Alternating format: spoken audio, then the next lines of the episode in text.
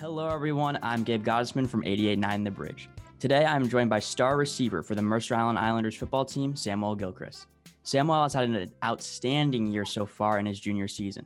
Through three games, he has four touchdowns, including two last week, that propelled the Islanders to a 17 15 win over Sammamish.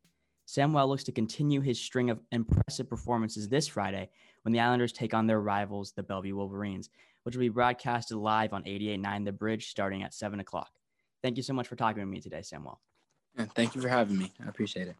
So, first, I don't want to, I know you're a team player. You want to say you give credit to the other guys, but you pretty much single handedly, for those who weren't watching, won the game last week uh, against Sammamish with the huge deep pass. You totally burned your defender, got huge touchdown there. And then on the kickoff return, right after a Sammamish score that brought you guys back in the game. And then you ended up kicking the game winning field goal, of course, with uh, Samir Lumba.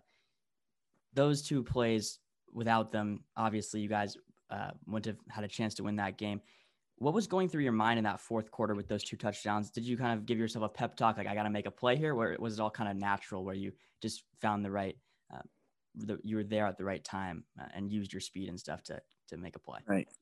So in the fourth quarter, uh, there was a point where we it, it, everyone on the team they were all like looking down and it was like it was looking like we were gonna lose and so i brought myself I, I just like you know isolated myself on the sideline a little bit and i just had a moment i was like dude i don't want to lose to these guys because they, they had been talking a lot of trash they were and earlier in the game i got like blindsided they and i they they got a, i got a flag for it because this guy like six four just hit me out of nowhere for no reason and so I was like, I don't want to lose to him, especially. And so I think that's kind of what fueled it. You know, I just didn't want to lose in that situation at all. So. And, and this year, you've had four of the most memorable touchdowns in the past few years for MI. Which one is your favorite so far? Was it the first pass, uh, the first passing TD in the new season, the crazy pandemic season? Was it the touchdown to send the game to overtime against Liberty, the, and then or uh, one of those two touchdowns that you had last game, either the long pass from Eli or the kick return? Um, I would say it'd have to be one of the last two.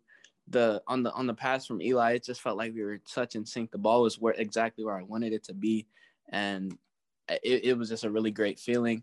And then also with that kick return, it, it was it, it was it was just great. It was a great feeling just being able to get down the field and make that last the uh, the last kicker. The, the kicker tried to ca- tackle me and he fell on the ground. So broke his ankles. But like, yeah, that was just it, it, was just great. So I'd have to say one of those last two. Yeah. Yeah, I saw you put a really nice juke on a defender. Was that the kicker that you that you had the juke yeah, on? Yeah, it was, it was the kicker. That's disrespectful right there. So you're a junior on varsity, which uh, although it's an, you're an upperclassman by high school football standards, that not, that doesn't necessarily mean you're a veteran.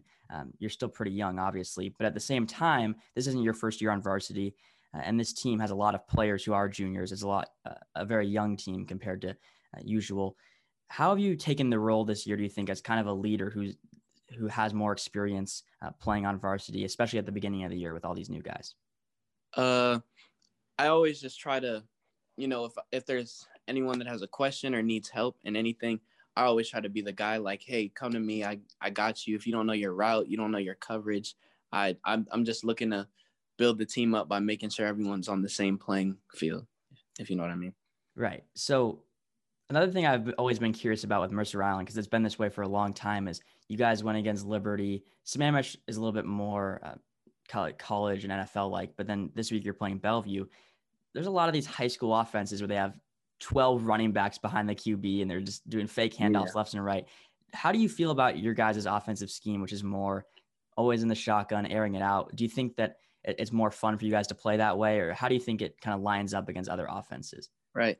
Uh, most definitely. I feel like it's a lot more fun and it, it's everyone gets to play. You know, it's not just here we're gonna run the ball every down and just like hope that one breaks free. I feel right. like it gives our receivers a chance to go and get a scholarship and also our running backs and our linemen because it really forces us to play every aspect of the game.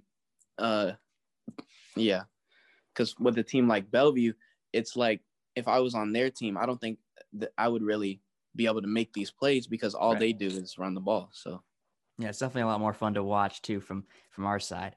Uh, with this being the seniors' last game, it was a shortened season, obviously. Can you talk about how you're feeling for them uh, and also maybe some of the guys you want to shout out that are seniors that really are difference makers for this team? Yeah. Um, well, Luke Shavy, definitely. I, I'd like to shout him out.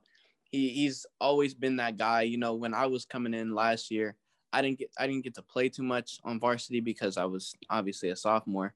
But you know, whenever I had a question, he was always that guy I I looked to like, hey, what am I supposed to be doing? And even now, when I don't know necessarily what to do, it doesn't happen often, but there's always a time. You know, nobody's perfect. I I feel like I can always rely on him, and he's just a great all around guy. So yeah. And this is like I mentioned, the last game of the year. It feels like just yesterday you guys were playing that first game where you had that first touchdown. Uh, can you talk about what you're trying to get out of this season now that it's almost over? Reflecting back, uh, was it just? I asked Jack Durner and Eli Faye about this. Is it just kind of getting confidence uh, and experience for next year because there's no uh, postseason, or what are you trying to get out of this season? Is it just maybe having fun? I feel like what our, our team is trying to do is we're, we're just trying to, you know, because we've, we've got a lot of talent on the team. We're just trying to all get on the same like wavelength, if you understand what I mean. And right. so we can all work as a fluid team when we actually have our 10, 12 game season, because we're always looking not just to play, but we're always looking at the playoffs. We want to actually go make things happen. And so I feel like, yeah, that's, that's what our hopes are for this season.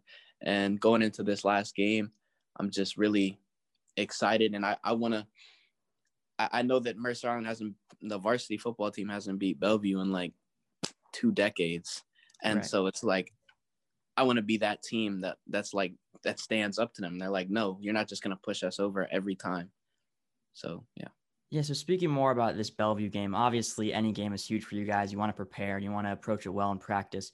But how is the atmosphere this week differed from previous weeks? Do you think that because you guys are looking forward to Bellevue, which is your rival team, uh, and especially this year, like you said, I feel like this is the best chance in a while that MI has had a chance to beat Bellevue. You guys are so talented and, and a really good team. Do you think that there's more pressure, more anxiety, more excitement this week compared to previous weeks? Um, I, I don't know. I can't speak for everybody, but for me, I don't want to look at Bellevue as I mean, obviously it is a team that I want to beat, but I'm always that type of guy that's like, hey, it's just another team. They put on their shoulder pads just like I do before the game. They put on their helmets, they have mouth guards, they have lives and everything. And so I just I feel like the atmosphere of the team is like we just got to go out there and do what we know we can do because I just it's just another team, like I said. All right, Samuel. So maybe this will change your answer. I had a chance to speak with a Bellevue corner this week and I asked him about you and your play style. And I have him here saying, quote, yeah, Samuel really doesn't scare us defensively. Doesn't have the best hands, not too quick. It doesn't have the agility to get off the line quick. What's your initial reaction to that to that comment? Uh, it's it's interesting because, oh, sorry about that. Uh, it's interesting because, you know, I was I was watching the film, uh, for about all all of Bellevue. You know, I, I gotta study up, and you know, their technique doesn't look too good. You know, when the, when they break on the ball, it looks like they're not really like trying.